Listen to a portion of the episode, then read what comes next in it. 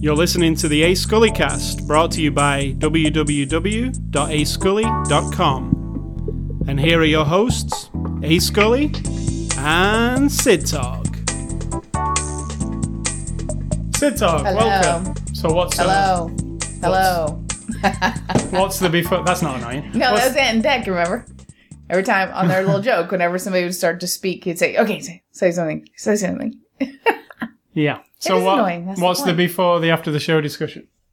Nothing really. You were reading me about Christopher Nolan movies, other movies he's made. Do you have anything? We discussed. Well, what were we talking about? Before the after the show discussion. We're talking about. Isn't like fantasy. It's like what we were actually discussing, and what we were discussing was Ellen Burstyn, Christopher Nolan. That you hadn't seen many Ellen Burstyn movies. And you were reading other facts about this particular movie and Christopher Nolan. And if anybody out there has seen the movie The Fountain by Darren Aronofsky, which came and went. I said to you, it was one, like, Darren Aronofsky movies are a big deal. Like when they ever come out, they get promoted highly and everybody hit the next movie from Darren Aronofsky. The Fountain, it did not have any of that. It must have been crappy. Either that or it was overshadowed by something else that was around at the time that was huge or something. You know, that sometimes happens. Mm.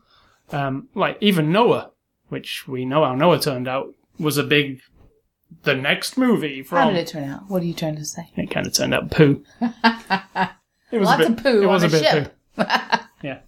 All right, so this is After the Show. You don't know what this is. If you don't know what it is a movie podcast, and this week...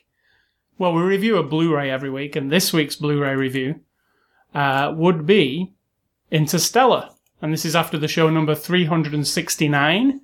You'll be able to get this on the weekend of Saturday, March the 28th. And Sid Talk, this is a 2014 movie, will be released next Tuesday, the 31st of March. So we're looking at this a little bit early. It's PG-13 from our friends at Paramount. And the synopsis of Interstellar. Do you realize that most married couples have never had 369 conversations about movies? Probably not. Or maybe even that many conversations. That conversations in general.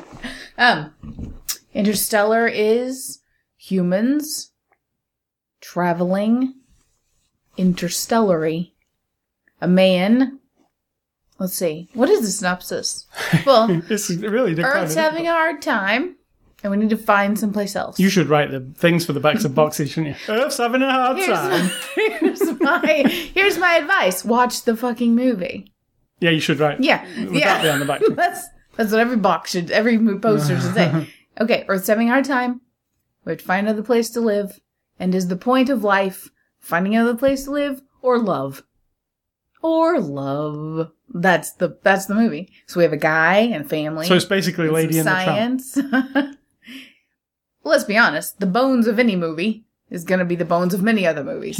The skeleton is going to be very, very similar. It's the outer wrapping. It all comes from a human, so it generally boils down to human emotion. Usually, yes, movies do come from humans, so it's always from our point of view. Maybe in the future we can write some kind of program that makes movies. We'd know. Yeah, but humans would have written that. No, it's just so no matter its own thing. It doesn't matter. It won't be its own thing. No matter what you do, until you get a dog coming over here and typing what they want to say. Well, maybe that will happen. I've seen it on YouTube. That does happen. I don't mean a domesticated dog, because then they would be influenced. I mean a dog that just walks up out of the woods, it's from a society of dogs in the woods, and he's like, "Hey guys. We've been noticing you from a distance. I want to write a movie." I feel like I've wrote an Academy Award-winning screenplay here. Can you just take a look? Woof! There's no woofing when you can talk as a dog. Well, I might as well inject some of my dogness as well. Only if people want him to play the game. Will they be like, "Oh, look at the cute doggy," and he's rolling his eyes like, "Yeah, woof, woof. Read my script." We do. We're a little off track. The director or the producer guy would say, "This script is pretty good, but we're also doing a remake of Turner and Hooch." Would you be any good at that? You'd be perfect at that. Yeah. That's how it would go. We need that to pop. You'd have to sell out before he could sell the script. A dog that can talk and write and has a society would have to play in Turner Hooch movie. Is it Turner or Hooch? Dog. Which one's the dog? I don't even know. I'm saying Hooch. I don't even know. Hanks is Turner and Hooch is the dog. That's what I'm saying. So you say. Sounds right. It could be the other way around. Exactly. It doesn't matter. It's interchangeable. So, that's no slight on Mr. Hanks. Nothing to do with the movie. So, Interstellar, Christopher Nolan's new movie. I love Christopher Nolan's work, as you know. The Batman movies are my favorite superhero movies. Actually, the Batman movies and Man of Steel, which is my favorite superhero movie. And Christopher Nolan also has something to do with Man of Steel. He was the producer on that. I've liked all of Nolan's movies since the beginning. The very first movie, and I introduced you to it, was Memento. Mm-hmm. And I said to you, you've got to see this movie, Memento. And, you know, it's mind-blowing, that movie. The Prestige, awesome. I really like The Prestige, yeah. He just makes these really thought-provoking, very different. He doesn't kind of stick to one thing. He skips around different genres, and but they're always thought-provoking. And I said to you, there's something classy about his movies. Like, it feels like a piece of art, even if it's a big budget production like Interstellar, which can work at many levels to me. Like, it can work as like a big IMAX movie that people go to see this spectacle, but then it's also got this have a think about some stuff as well. Absolutely. Which a lot of movies don't. You go and see Transformers, it's not really got the have a think about it. It's just the big IMAX movie. This is like, it can be advertised in a way as like, wow, look at this great space movie that's coming up. Come and see it. But then when you do come and see it, ooh, you have to think a little bit. And that's what this movie's about. And I have to say, I was blown away by this movie. I actually think it's his best movie to date for me. It used to be Inception. And I don't really count the Batman movies because they're Batman and they're their own thing. But of Nolan's movies that are not Batman, Inception used to be my favourite Nolan movie. Now, I feel like Inception's dated a little bit. Like, it was all very of its time, and like when you watch it now, it's like a little bit... it feels... I don't know if it's because of the actors or whatever. I saw some clips of it the other day, and I was like, wow, I didn't remember it being exactly like that, you know? I don't remember it feeling... Like, it felt very current at the time, like... What's current about it? What do you mean? I really don't know. I watched some clips of it the other day, and it just seemed a little bit, oh, wow, that's... Like, when you look at The Matrix now, and it feels like, oh, I'm back in 1999. It's exactly... That's how it feels. But is it only because you know that's when it was made? If someone I think it might be the special effects or something. There's just something about it that feels a bit dated. So that means it's gimmicky. Gimmicky puts you in a space and time, doesn't it? Space-time. We'll be discussing that later, I'm sure, but... And Inception's a mind-boggling concept also, like this one is. So he's obviously fascinated by science and time and what's Inception dealing in? The mind, you know? Mm-hmm. Inception's like a mind heist, yes. Basically. And it's really, you know, a really cool concept. And Interstellar's also, I didn't actually know what to expect from Interstellar. All I knew from we watched the trailer was... Matthew McConaughey's walking through a cornfield, and there's a spaceship, and he's there, and then he's got a helmet on, and I was like, okay, so it's space something, but I didn't know exactly the whys or whereabouts of any of it. So all this was a surprise to me watching it. Right. And I thought it was it's just a really fantastical ride. And some of the visuals in this movie are like nothing you've ever seen before. Like, for example. Like when they land on the planet full of water, you see a lot of space movies and they land on different planets and you see different stuff. But it was very striking to me. Like, I'd not actually thought about that kind of planet. Just that's it. Really? Episode 1, I believe, takes you back to an all rain planet. Yeah, it's nothing like that though. It's got it's got buildings and everything. I'm talking about nothing. Like, okay, just I get you. This. A planet covered with water. And it literally only comes up to your shins. It's not like a deep ocean. It's just a planet covered in this shallow bit of water. All the space stuff in this movie looks real to me. Like, none of it looks phony or weird. It's he doesn't like using CG very much. I was just reading, and I knew that anyway. He's not really into that. Even Batman and stuff, it was all very physical. And this movie, it was one of the things I thought at the end of it. You know, what did we watch the other week where we were like, oh, it was last week, it was The Hobbit. And we were like, wow, this just feels like it's all CG. Like, you get bombarded with CG, and you're like, wow, that looks phony, that looks weird. I never thought that once in this movie, and we're talking about landing on alien planets, flying through wormholes, you know, fantastical stuff. And I never for 1 minute thought, wow, that's really hokey and weird. Because he uses, you know, physical sets, the spaceship is all just a real... Wormhole was CGI, it had to be. Yeah, of course. But yeah. Even that, I wasn't even thinking that. I was thinking, wow, this is an interesting concept. Look how this is visualized. He's visualized the internal of that. Not, you know, I'm like, wow, it's interesting how he made it relatable to us. You know, like... Yeah. Because that's how it all, you know, it's hard to describe a lot of science things to average people, isn't it, who are not geniuses. One thing that I did realise about science and stuff watching this movie is how much faith we put on people who are in quotes, clever. Because we just take their, we go, oh, Einstein said all these things, all these theories. And then now we just took all them on board. Einstein said relativity, and everybody goes, "Oh yeah, relativity." I'm not saying, you know, he says all that, all those theories, but now, you know, years on, we've took them as like that's what we base everything on. People still challenge it though. That's science. You challenge it. They do, but most don't. Like the scientists go, "Oh yeah, they said this and this." No, but they use that as the basis. What I don't like is when we're watching the extras and they're talking about finding other planets that we could live on and saying something number 186F, you know, is the same size and is in the Goldilocks zone and da da da, and it's this size and.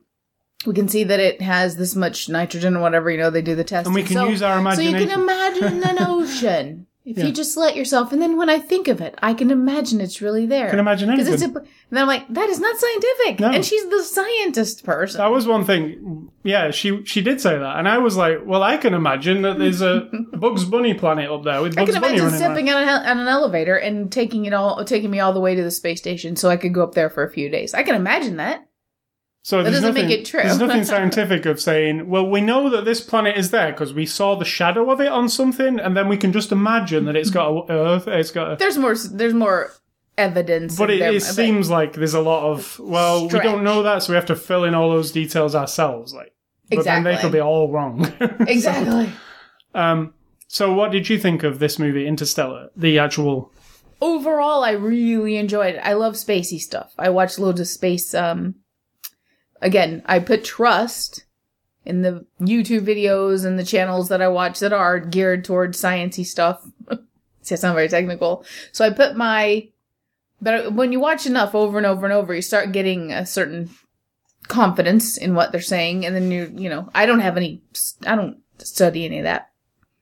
But in this, they use a lot of the same things that you watch when you kind of tune into astronomy,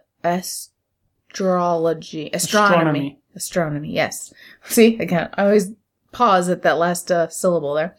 About how a wormhole would work and bending space and time, and that little graph that they show you where it's the, you know, the net of time and space is bending and warping around everything. So I'm like, oh, I've seen that. I get what they're saying. So that all is very exciting. I love it. I love the possibilities. I love the idea of an adventurer who, no matter what, just wants to go on. And I'm not saying that I would abandon my family and friends and everything just to do it, but I imagine that I could be the kind of person who could I'm going on this spaceship, and for the rest of my life, I'm going to be going out through our universe, and as far as I can get, gather as much data as I can to feed back just for... I don't even know if it's that much of an advancement. I mean, if we ever end up living on other planets, which seems highly unlikely, but then again, if we're around for another billions of years, of course, something, you know what I mean? You always break out of your confines, don't you, of where you are. Yeah. You always need more space, as George Carlin would say. But I think of that when I'm watching this, and it taps more into that vibe of people accepting that when they go far, far, far away, and it takes months and months and years to get somewhere, that they've gotten to that place where people accept that. I mean, it's tough. They make it emotional and difficult. But that took me there. Like, I could be that person. Yes, it would suck. You'd get, you know, a little bit lonely and you'd miss the people that you care about. But I think my deep down inside of me, my curiosity is bigger than my roots are deep.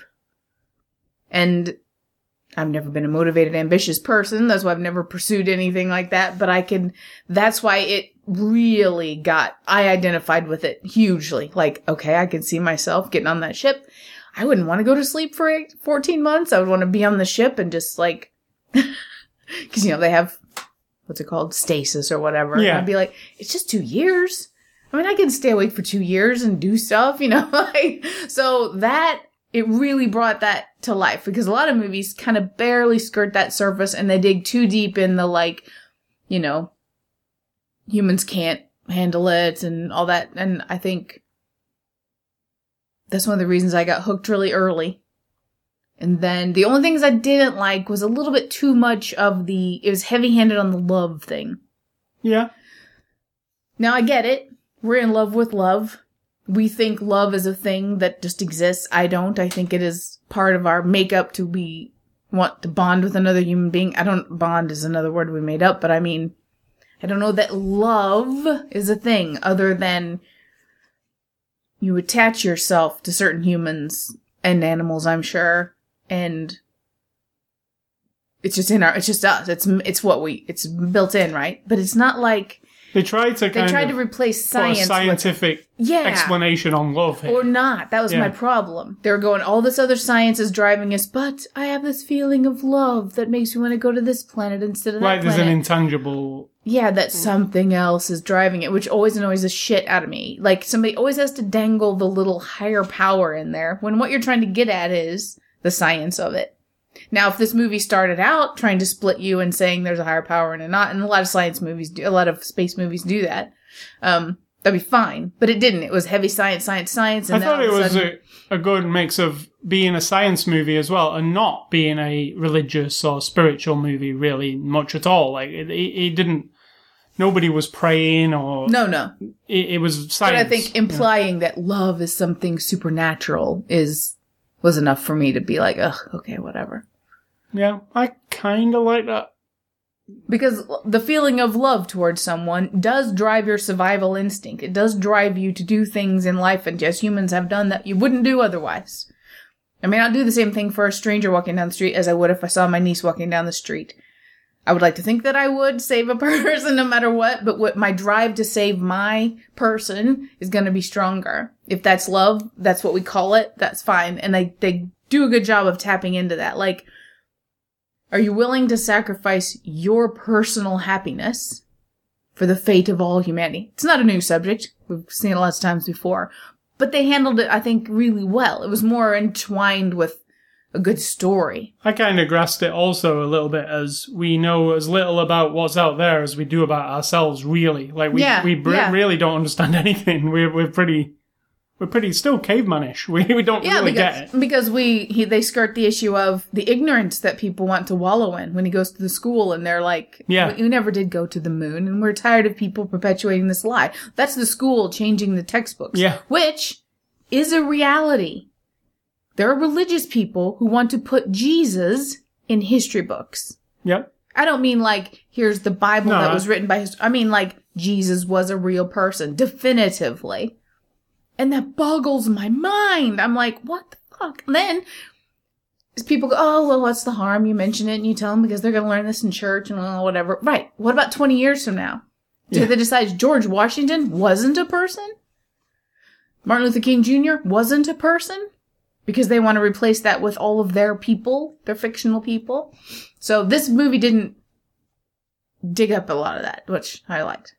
And I just loved it. I loved the whole... It got a little heavy, emotional. I mean, I like emotional, but I mean that, teary-eyed Anne Hathaway saying, but love is stronger than whatever it is. So that was like, ugh, you know. Yeah. Now, we saw another space movie about a year ago, Gravity. And, that was a movie that, got a lot of Oscar nominations, and Interstellar didn't for some reason. But I thought Interstellar was a much more thought-provoking movie. Gravity was really just an action movie in space. It's not even action-y, really. No, but I mean, that's what it was. It was like this amazing special effect action, big event thing. And it's one person And then it was spiritual, like, as well. Like, yeah. If you remember the ending, it was. And it was one person, mm-hmm. and all she had to do was get back up. There was nothing she was doing. Clooney doesn't count as a person, does he? But I mean, she wasn't doing anything. No, and that got all the attention. I mean, she went out there just to do some fixing and then come back. There was no world saving, no lives, no threat. You know, I mean, there was, because eventually the thing happened. But I mean, as far as like. I'm not saying I need a big asteroid headed to Earth for us to have a space movie, but that was all about one person resolving her little... Yeah.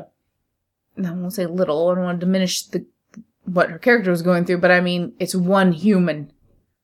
Really. It's a good movie, but this one, I like this one better. Yeah, so do I. I really did. I mean, I like the there's a lot more to this. It's got meat on it, whereas that, to me, is like you'd have to pick the meat off it. It's just like a...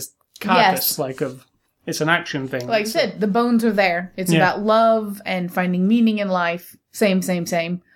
But the wrappings of both of them are very different.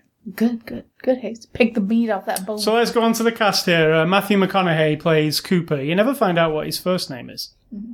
Yeah, ever in the whole thing. He's just Cooper. And that's not his first name, I'm assuming. That's because it's his like astronaut name, which they use the second name, don't they? I don't remember.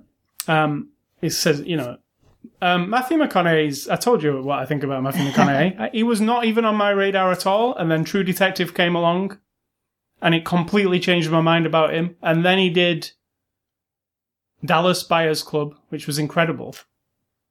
And now again in Interstellar, he's just... Something happened. He's stellar. Something flipped in Matthew McConaughey, where he just changed his path, I think, in acting.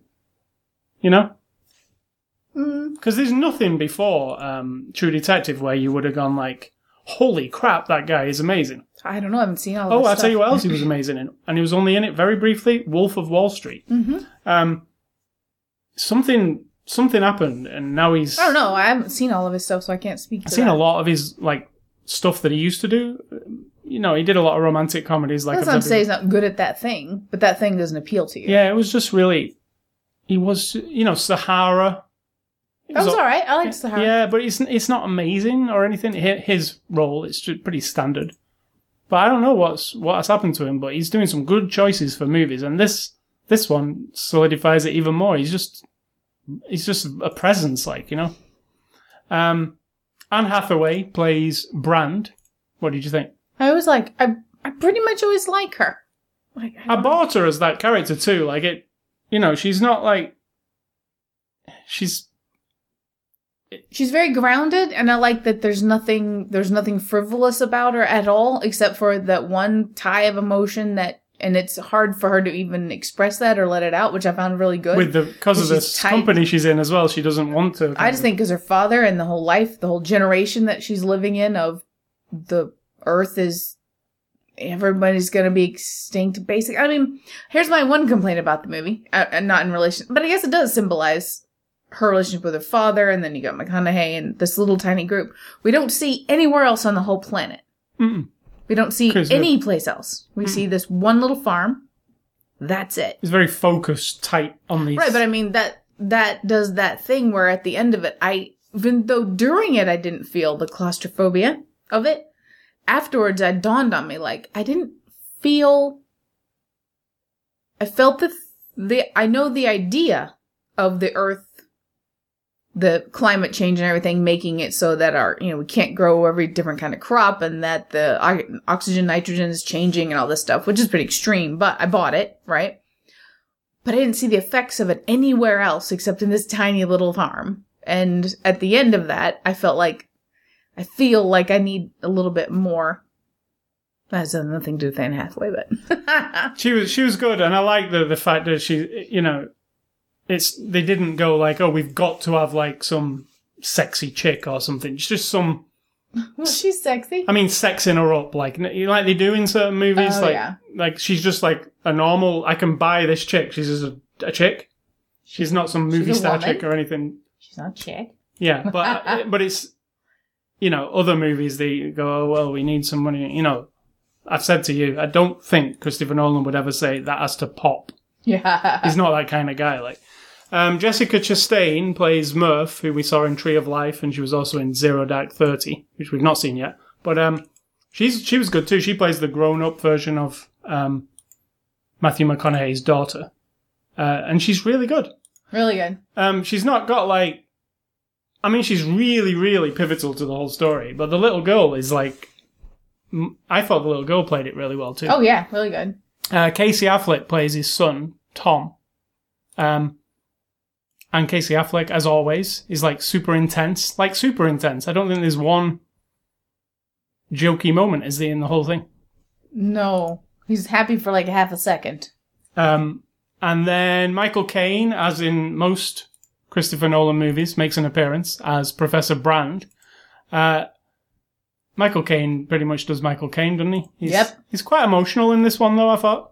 Definitely. That one was like, I was like, oh, all right. See, I think Michael Caine's one of those people, and a lot of people disagree with me, but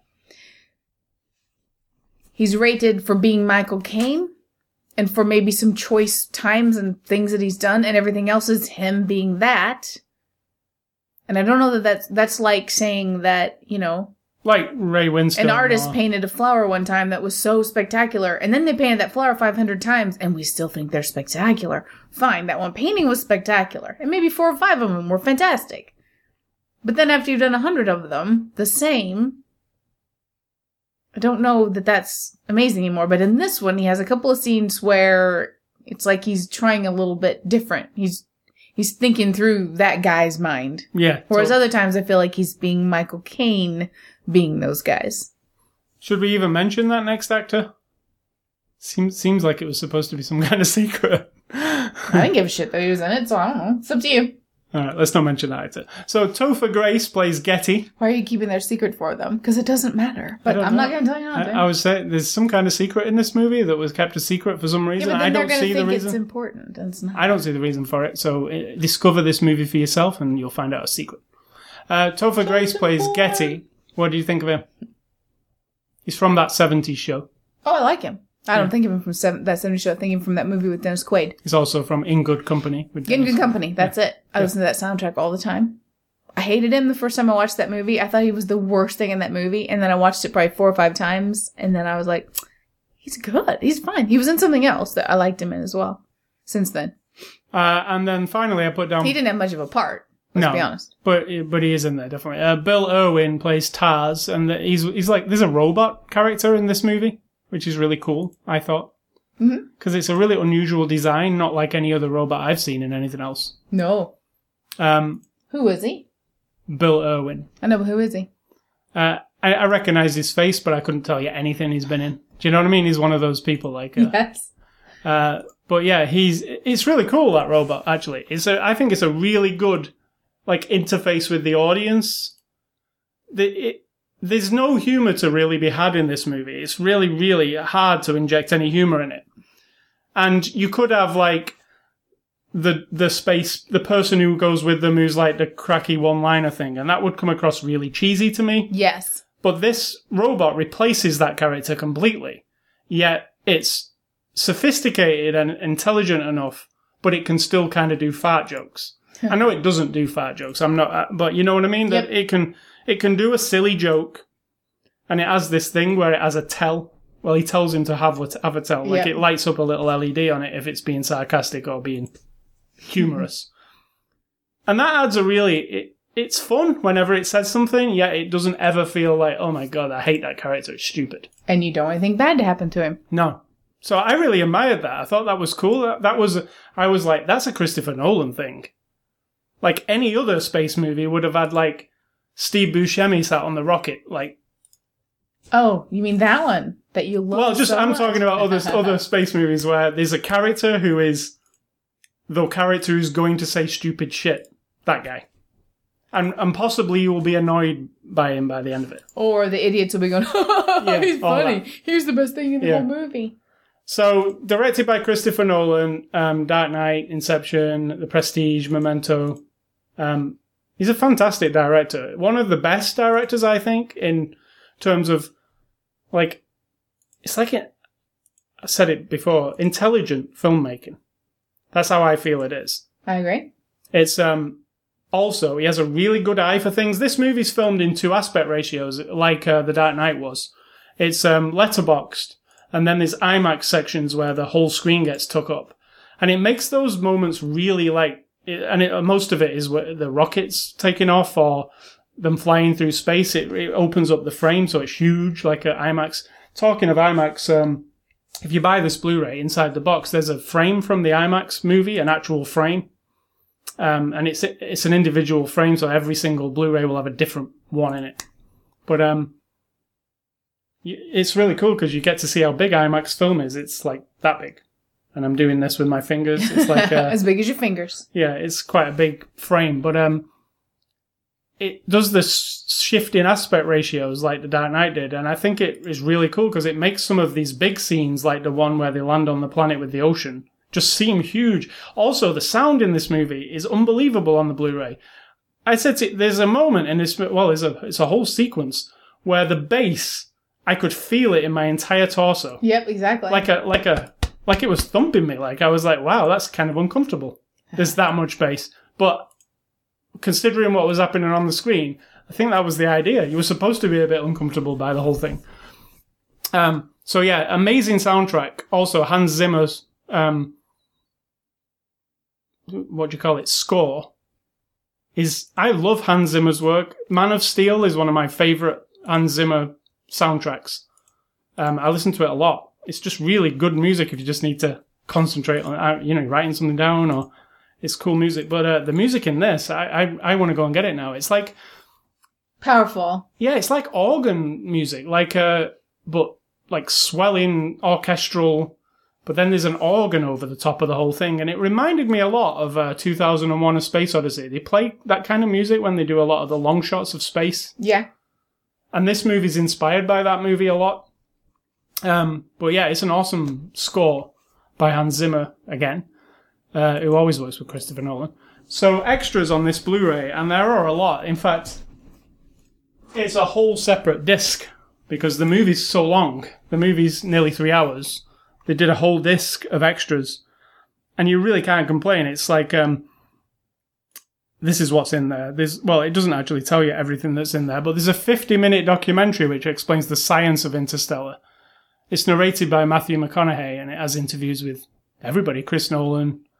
Everybody's in there, plus this science guy who they consulted with on this movie. So this movie actually uses real-world science as its basis. It's not all pie-in-the-sky kind of stuff. They all say, but, there has to be some movie leeway. Yeah, to make it, super...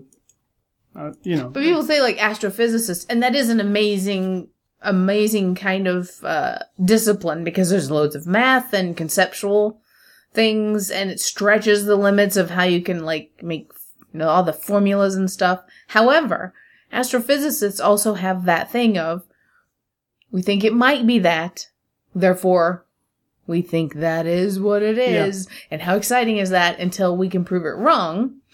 Which is kind of the opposite of how I think science is supposed to be, that you say, no, it's not that until I prove it is.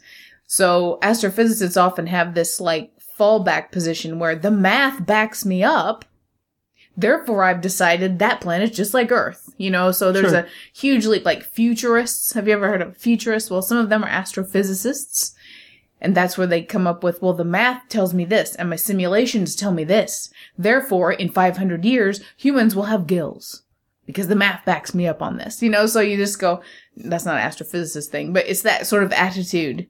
Now, I'm not taking away their genius in the math department, because that boggles my mind. But when you say, oh, astrophysicists, and everybody, like you said, we just settle back on our heels and go, okay, that's an astrophysicist. He knows everything. I'll just take his word for it. Theories, a lot of it. Even Einstein was theories, so that's what I was saying. That's what I'm saying. They say their math backs up their theory, and until you can prove my theory wrong, this is where we're at. Right. And that does move you forward. Like if you say, well, there's a planet over there that looks like Earth, that can motivate people to go to that planet and find it out and prove it right or wrong. So that's fine. But the astrophysicist guy kind of, you have to remember, don't just think like, oh, he's a genius. He must be right about all of it.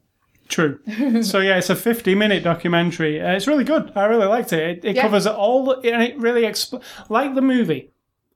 The movie doesn't assume that you know everything about astrophysics. True, true. But the movie's intelligent enough to not be really dumb and say, oh, well, you need to know this, this, and this. Like, but even me, who doesn't really know a lot about it, I felt like I was following it all the time. I was like, okay, they explain it enough. I don't fully get it. I don't know all the equations on the board, but I know enough, you know. They boil it down to enough for an average layman to understand. And I feel like this documentary did the same thing. It explains, like, look, this is what a wormhole is. This is what we think a wormhole is. We actually don't know. And they show, they go through it. So if you're really interested in the science, it's a fantastic documentary. It's 50 minutes long. And then there's also the making of the movie, which is separate, which is split into a bunch of stuff, but here's some of the things. There's plotting an interstellar journey, which is about the design of the movie. Shooting in Iceland, which we watched, which shows you how they did the lake scene, the different planets that they landed on. Celestial landmarks, which shows you how they did practical special effects to make it look like space travel. And miniatures in space, all the spaceships, and which is why this movie looks not like Lord of the Rings that we watched. So there are lots of special features. The movie looks fantastic. It sounds amazing. It's definitely a must-see movie for me. I think you should see this movie. It's... Well, I don't know if you get bored easy. It's not exactly fast-paced and everything, and it can be a little heavy on the idea of something, and then you get to a point where most outer space movies, like we've said, 2001 did it, Contact did it, Gravity did it. We go science, science, science, reality, reality, reality. Oh, mind-bending thing that you will have to contemplate. Which I like. You like it, and yet that isn't for everyone. So I say, yeah, if you want to know what this movie is all about, watch it. But I don't think everyone will enjoy it.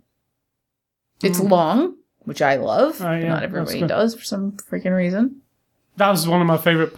Whenever I sit down, and I know it's a Christopher Nolan movie, that's always one of my things. I didn't tell you this the other day at work. One of the young men that I told you, there's this. I've hit that age where I look back on the 20-somethings and go, oh my God, those 25-year-olds, they're driving me crazy.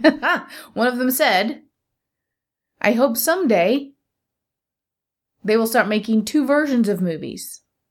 No, like a Cliff Notes version. Yeah. And then he went on with his buddy to discuss it and how, all that bullshit that's in there and all the extra stuff that's in there and I don't need this and I don't need that. I just need this and that and I just need that. And if it was 20 minutes long, that'd be awesome. I can get most movies watched in 15 minutes. So basically he wants The Matrix where he can just jack in. And then I was realizing, you know what? When we're talking about space travel and how it could take you 15 years and people will have a hard time letting go of their family and everything, right? We discussed that briefly. If we're complaining now because we're making a generation of people who are disconnected somewhat where, well, my son sits in his room all day and plays Xbox and he never goes over to his friend's house. Well, that son then could grow up to be a scientist, an astronaut, who could be in a spaceship, potentially. I'm not saying direct line to that, but the idea that I can have fulfilling relationships.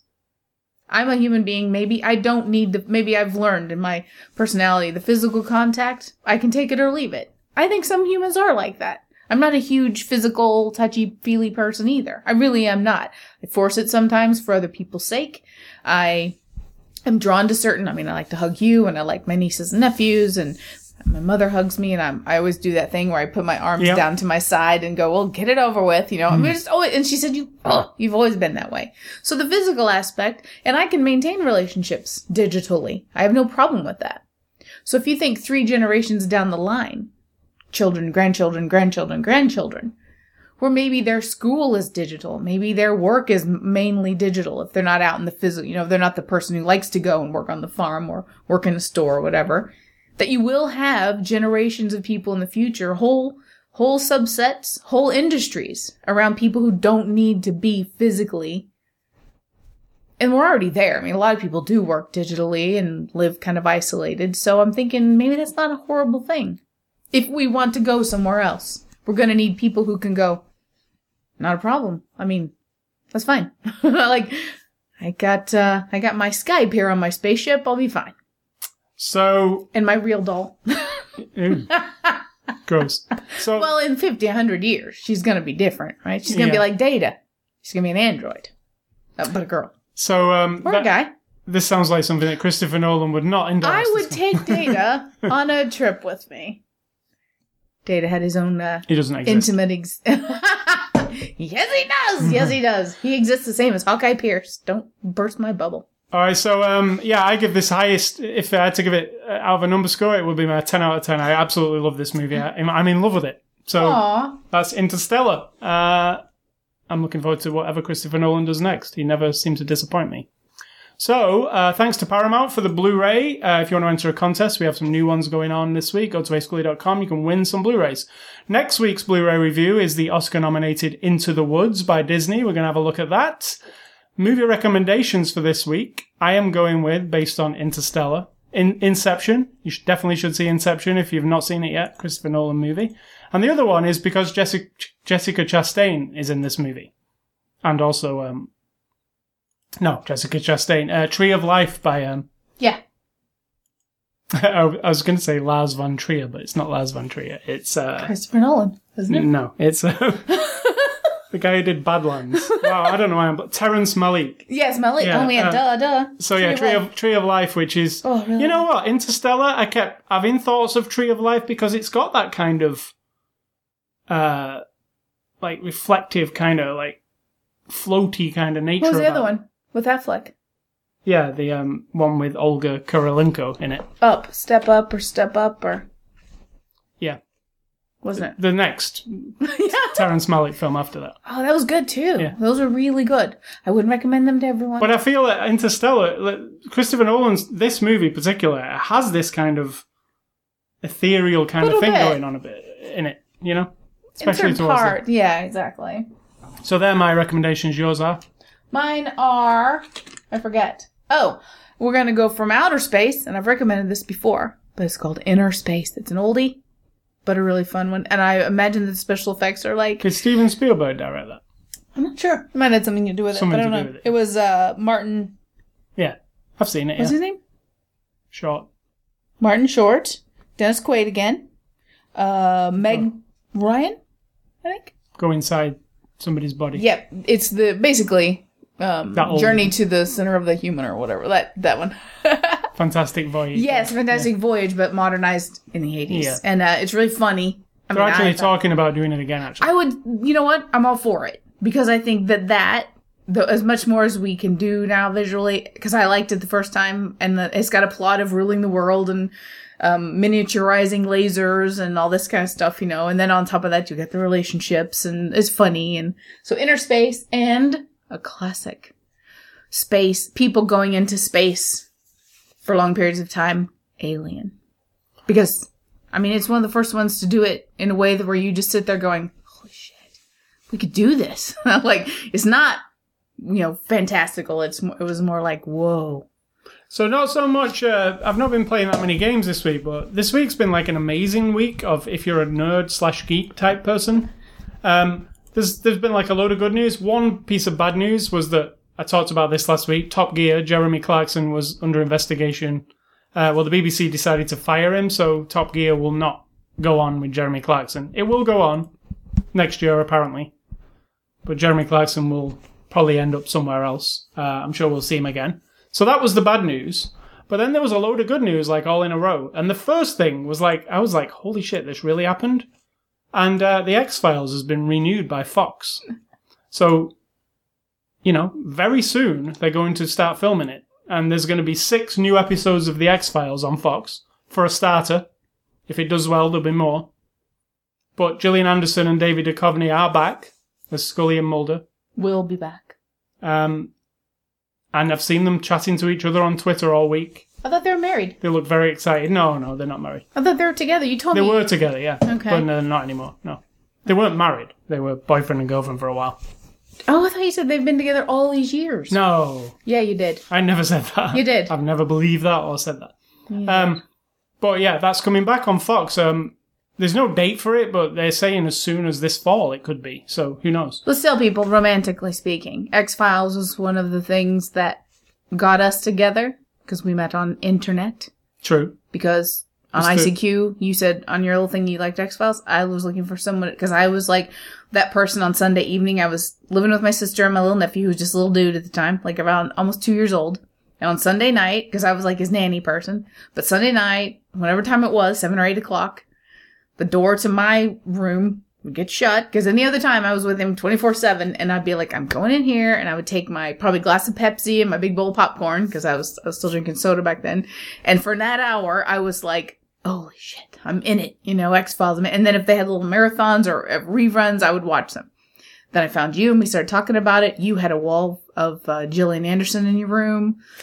You know, as a grown man, it's kind of weird. I actually had a website. You had a website of stolen pictures, we'll say now. But back in the 90s, it was kind of like Wild West territory. But that was one of the first things we ever really talked a lot about. That's the reason this site is called ascully.com. Correct. It's named after Agent Scully. It just stuck. If people don't know, yeah. A Scully. Nothing to do with movies in particular, but... that's how it came about. I just kept that name. So that's why you would... I understand why you're so excited about the X-Files. So yeah, X-Files is coming back. And the other thing was Fargo is also coming back, the TV show Fargo, which was an amazing surprise show, which came out last year, one season. It was fantastic. Actually fantastic, I would say. Agree. Everything about it was awesome. And they're doing another season. And they've cast Bruce Campbell this week as... he's going to be playing Ronald Reagan in the new season, which is interesting to me because it all takes place back in the 70s. So yeah, Bruce Campbell, one of my favorites, is in Fargo. And then thirdly, and I thought, the X-Files is coming back and Bruce Campbell's in the new Fargo. Nothing else could happen this week. That's awesome. And then... I've talked about this book before on this podcast, Ready Player One by Ernest Cline. It's my favorite book I've read in, like, forever. You know, I told you about it. I don't really want to discuss the story. No. It's a nerd's, geeks... wet dream. Yeah, it's about video games, pop culture, and it's a story. It's a sci-fi story. Anyway, it's an awesome book. I've always thought... That would make the most amazing movie you could ever possibly see. If they got the movie right and the right people did it and the licensing. Because there's a lot of things in the book that you know of, like Transformers. There's all kinds of things in there that exist. It's funny that in a book, you can talk about anything you want. You can describe it in detail. You've got the person... as soon as you say he's drinking a can of Pepsi... or Pepsi One or something, you know, classic Coke or whatever, you immediately have put that logo in your brain. You now see the character holding that can of Coke or Pepsi. But in a movie, if you want somebody to hold that can of Pepsi, you have to pay somebody or get paid by somebody. Or if you want to use the logo of it, you have to, you know, if you say he's listening to Huey Lewis in the news, you know, whatever. Sports. I want a new drug. Yeah. You immediately fill your brain in with that song and that's fine. But if you want to play it in the movie, you have to. I just thought what's interesting about Ready Player One is the whole book is permeated with Atari and Atari video games and very specific Atari video games. And Atari are attacking Jeff Minter at the moment for copyright, saying that his game is too much like their game. And right. They're going to have a field day if they don't negotiate with them properly for that movie. No kidding. Because that movie's full of Atari. But anyway, Ready Player One is being made into a movie. It has got a director, and I never thought about who would direct it, but I always thought to myself, if they make that movie, and it's just made on the cheap, or they just make it, you know what I mean? It wouldn't be very good. But the director who they've announced is Steven Spielberg. Because you need somebody with clout to be able to pull off a lot of what you've described from that book. Somebody who can say to somebody else, we are doing this, no compromise. And Steven Spielberg's the director, not just the producer or the executive producer. He's directing the movie. It's being done by DreamWorks through the... You know, if it's handled correctly, it could be an amazing movie. Because it hits every single thing that today's internet generation type, but older. But even younger. I mean, all these things, Atari games, it's all come back. You know, people play retro games now and they're only like 20 years old. And they're like, wow, what are these new things that I've discovered? You know, what's this Grand Theft Auto 3 Vice City? Well, no, more like, what's this Pac-Man thing that I've discovered and nobody else knows about? And I'm 20. That's pretty old. Yeah, well, that's what I'm saying. There's a resurgence of all that retro gaming. Like, and to kids who discover, you know, Pitfall on the Atari, to them it's like, holy shit, nobody knows about this. Look at this, it's awesome. I thought you said young people hate that stuff because it's so out. It's becoming a thing. It's becoming a all this stuff is cool, like retro-y type thing. So This movie, I'm going to be watching this closely, but I mean, I trust Steven Spielberg. He's not really one to mess things up. So that's it for this week for me. So, Sid Talk, what's for dinner? Well, I was debating because I get really bored with your particular favorite menu, but I think it's the easiest option. So it's going to be Morningstar veggie burgers, mashed potatoes. And tonight, I'm going to get some more of that kale, or we'll eat what I made last night because it was fantastic. And mashed potatoes. Did I say mashed potatoes? Yeah, mashed potatoes said that. Yeah. And kale and a burger. Maybe some carrots. Seems to go good together. That kale, I was totally impressed. It was good. Yeah, here's the instructions on the back. Tastes a bit like cabbage or spinach. Yeah. Like a mixture. It's a frozen bag of kale, and I've had it for a few weeks, thinking, I don't know, because kale's tricky. I love it sometimes, and sometimes I'm like, oh, no wonder people turn their nose up at it. I get it. It's tough to get it just the way, if you don't like that natural, bitter flavor. People like, ugh. My uncle said, doctor told me I need to get healthy. I went out and bought a shitload of kale. I threw it in the pan like they said on the internet. He had somebody look it up for him. That tasted like shit. And I was like, okay, so he'll probably never try it again, right? I put the frozen kale in the pan. It says on the bag to put like a half a cup of water, boil it, and strain it. Well, I had this coconut almond milk, so I poured like a cup of that in there. Chopped up a green onion. And that was it. I think a little salt and pepper. And then I just let it cook for like 15, 20 minutes.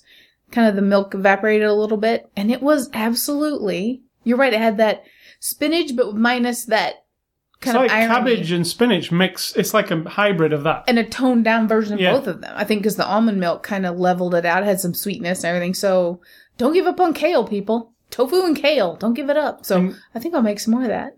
And your advice before we leave? My advice is it's not advice. It is philosophy. I am, therefore I am. Right? It is not that complicated. Movies about space and theories about quantum physics, and I can't deny those things because I don't know that they're reality or not. Actually reminds me of Jimmy Carr's quote from this week. Well, what was his quote? I know a good way of telling you. I know a good way of telling you if your house is haunted or not. It isn't. Right, exactly. It isn't. Right? That means not black holes. I don't know that they exist, I assume, from what I've seen. But as far as wormholes and quantum physics and the cat's not in the box unless you open the box and see the cat, and the tree doesn't make a noise if you're not in the forest, these are quantum physics things that I can't 100% get behind because I don't know, right?